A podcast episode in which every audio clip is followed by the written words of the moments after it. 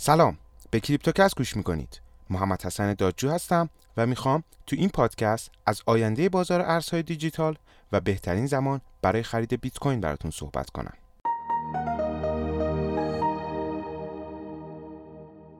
اگه پادکست های قبلی ما رو گوش کرده باشین حتما می‌دونید که دولت چین رسما جنگی رو علیه ارزهای دیجیتال شروع کرده. این اتفاق چند ماه پیش با محدود کردن معاملات futures برای شهروندای چینی شروع شد.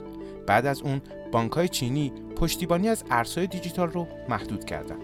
و همزمان با ایلان ماسک که گفت شرکت تسلا به خاطر نگرانی های محیط زیستی پذیرش بیت کوین رو به عنوان روشی برای پرداخت متوقف می‌کنه دولت چین هم اعلام کرد به منظور کاهش انرژی الکتریکی مصرفی و کربن تولیدی فعالیت ماینرها رو در کشورش محدود می‌کنه توی پرانتز بگم که دولت چین بیشتر انرژی الکتریکیشو از سوختهای فسیلی مثل زغال سنگ تامین می‌کنه و اونا با سهمی نزدیک به 30 درصد بزرگترین منتشر کننده کربن در دنیا هستند.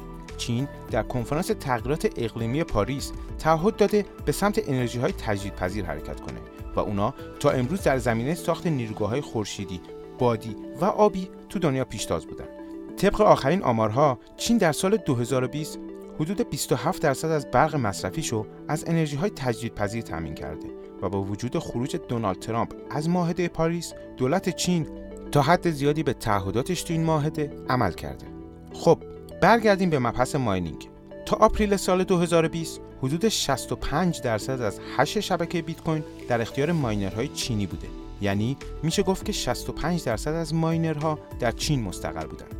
به طور متوسط برای استخراج بیت کوین حدود 120 تراوات ساعت در سال برق مصرف میشه که این مقدار حدود یک درصد مصرف جهانی برقه و اگه میزان مصرف احتمالی ماینرهای چینی رو نسبت به مصرف سالانه برق در این کشور محاسبه کنیم می‌بینیم که فقط حدود 6 دهم درصد از انرژی مصرفی چین در سال صرف استخراج بیت کوین میشه.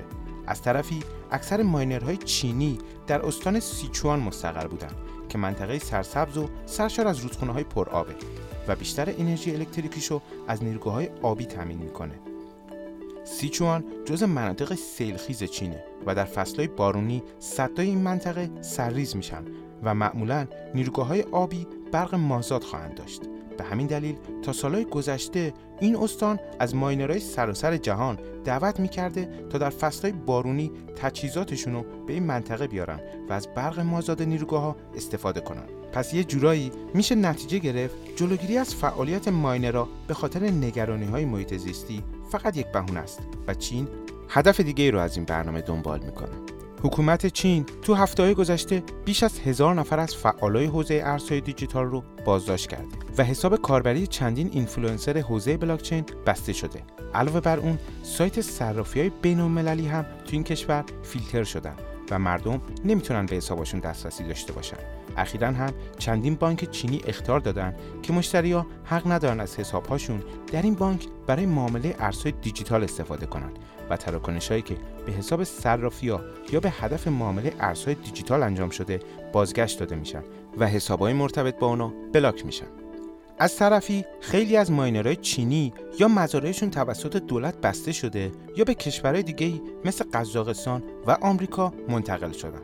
آمارای تایید نشده ای نشون میده حدود 90 درصد از ماینرهای چین خاموش شدن و در حال حاضر هش شبکه بیت کوین به کمترین میزان در طی 8 ماه گذشته رسیده. که نشون میده هنوز خیلی از ماینرها نتونستن جای جدیدی رو برای خودشون پیدا کنن. بعضی از کارشناسا معتقدن هدف چین از این برنامه تقویت یوان دیجیتاله استیبل کوینی که بانک مرکزی این کشور در فضای بلاکچین ایجاد کرده تا جایگزینی برای دلار در معاملات بین‌المللی بشه. بانک های چینی 3000 دستگاه ATM رو در نقاط مختلف این کشور نصب کردند تا امکان تبدیل یوان دیجیتال رو به پول نقد فراهم کنه و حکومت از مردمش خواسته تو خریدهای اینترنتیشون از این ارز دیجیتال استفاده کنن. البته از حکومت چین بعید نیست که بخواد با روش های فشار مخصوص خودش به یوان دیجیتال اعتبار ببخشه. اتحادیه اروپا هم در حال ایجاد یورو دیجیتاله و جالب اینجاست که اونا اخیرا اعلام کردن برای مقابله با یوان دیجیتال فرند ایجاد یورو دیجیتال رو سریعتر پیگیری می‌کنن. این داستان رو براتون گفتم چون خیلی از کارشناسا معتقدن ریزش اخیر در بازار ناشی از ممنوعیت ها در چینه اگه بخوایم این اتفاقات رو در نمودار قیمت دنبال کنیم ممنوعیت معاملات futures در چین همزمان با ناکامی بیت کوین در رسیدن به قیمت 65 هزار دلار و سپس ریزش اون بود بیت کوین در یک روز از محدوده 60 هزار دلار تا حدود 51 هزار دلار افت کرد و در طی اون الگوی کنجی که در تایم روزانه تشکیل شده بود رو به پایین شکست. هدف تکنیکالی قیمت رسیدن به محدوده 30 هزار دلار بود که در سی روز محقق شد و بعد از اون قیمت در محدوده رنج بین 30 تا 40 هزار دلار قرار گرفت و در نهایت تصمیم بانک چینی برای بلاک کردن حساب صرافی و حسابایی که صاحباشون معاملات رو در ارزهای دیجیتال انجام میدن این بازار رنج رو رو به پایین شکست و قیمت بیت کوین تا حدود 28600 دلار افت کرد. بیت کوین در حال حاضر در پایین خط میانگین 200 روزه خودش قرار داره. تاریخ شیر نمودار قیمت نشون میده قیمت هر بار حمایت خودش رو در خط میانگین 200 روزه از دست داده وارد یک محدوده رنج قیمتی و زمانی شده. این اتفاق قبلا هم در سالهای 2014, 2018 و 2019 رخ داده که در تمام اونها بازارهای رنجی تشکیل شده که در طی اون قیمت کم و بیش حدود 50 درصد افت داشته و از نظر زمانی حدود 450 روز در سال 2014 380 روز در سال 2018 و 213 روز در سال 2019 طول کشیده. بیت کوین بار دیگه با دست دادن حمایت 42 هزار دلار به زیر خط میانگین 200 روزه خودش رفته و در محدوده رنجی قرار گرفته که حدود 20 درصد از ارزش خودش رو از دست داده و تا امروز بیش از 36 روز ادامه پیدا کرده. توی پرانتز باید بگم که درست قیمت نسبت به سقف تاریخی خودش بیش از 50 درصد افت داشته ولی نسبت به زمانی که خط میانگین 200 روزه شکسته شده تنها 20 درصد افت رو شاهد بودیم به نظر کارشناسا اگه بخوایم اصل تکرارپذیری رو در بازار در نظر بگیریم باید انتظار داشته باشیم قیمت تا حدود دو ماه آینده به محدوده 20 هزار دلار برسه. اما یه دست تحلیلگرا معتقدن محدوده 25 هزار دلار رو میشه حمایت خیلی مستحکمی به قیمت در نظر گرفت. چرا که در محدوده خط روند بلند مدتی قیمت قرار داره و انتظار دارن که حتی در صورت عبور قیمت از این محدوده و رسیدن به قیمت 20 هزار دلار این اتفاق به صورت هیجانی و در قالب یک شدو رخ بده و کندل روزانه در نهایت بالای 25 هزار دلار بسته بشه تا خط روند سودی قیمت حفظ بشه. اما کارشناسایی که با دید بلند مدتتری به بازار نگاه می‌کنن معتقدن بیت کوین از قله های قبلی خودش هم فراتر خواهد رفت.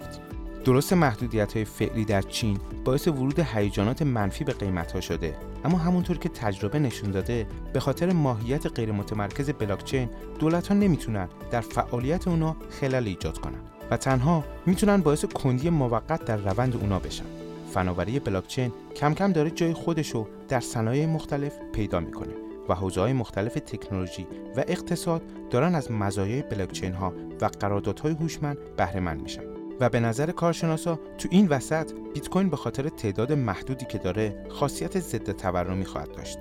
در آینده نزدیک سیاست های حمایتی دولت ها برای مقابله با اثرات همهگیری کرونا بر اقتصاد باعث افزایش تورم و در نتیجه باعث افزایش قیمت دارایی های امنی مثل بیت کوین و طلا خواهد شد. و همونطور که در پادکست های قبل هم اشاره کردیم خیلی از بانک های بزرگ و مؤسسات سرمایه گذاری در حال ورود به بازار هستند. و حتی بیت کوین در قیمت های بیش از 50 هزار دلار خریدن. شاید الان بهترین نقطه برای ورود به بازار ارزهای دیجیتال نباشه ولی در بلند مدت باید شاهد استفاده از فناوری بلاکچین در حوزه های مختلف و در نتیجه اون همهگیری ارزهای دیجیتال توی اقتصاد باشیم در شرایط فعلی بهترین نقطه ورود به بازار رو باید با بررسی نمودار قیمت در محدودهای حمایتی اون و پس از مشاهده نشونهای بازگشت در نمودار به دست آورد. محدودهای حمایتی و نظرات تکنیکالی ارائه شده تو این پادکست جمعآوری شده تحلیل‌های کارشناسای بازار cryptocurrency ه و کریپتوکست مسئولیتی رو در قبال درستی اونا نداره اگه قصد سرمایه گذاری در بازار رو دارید حتما قبلش با یک کارشناس متخصص در حوزه cryptocurrency مشورت کنید. ممنون که با کریپتوکست همراه بودید.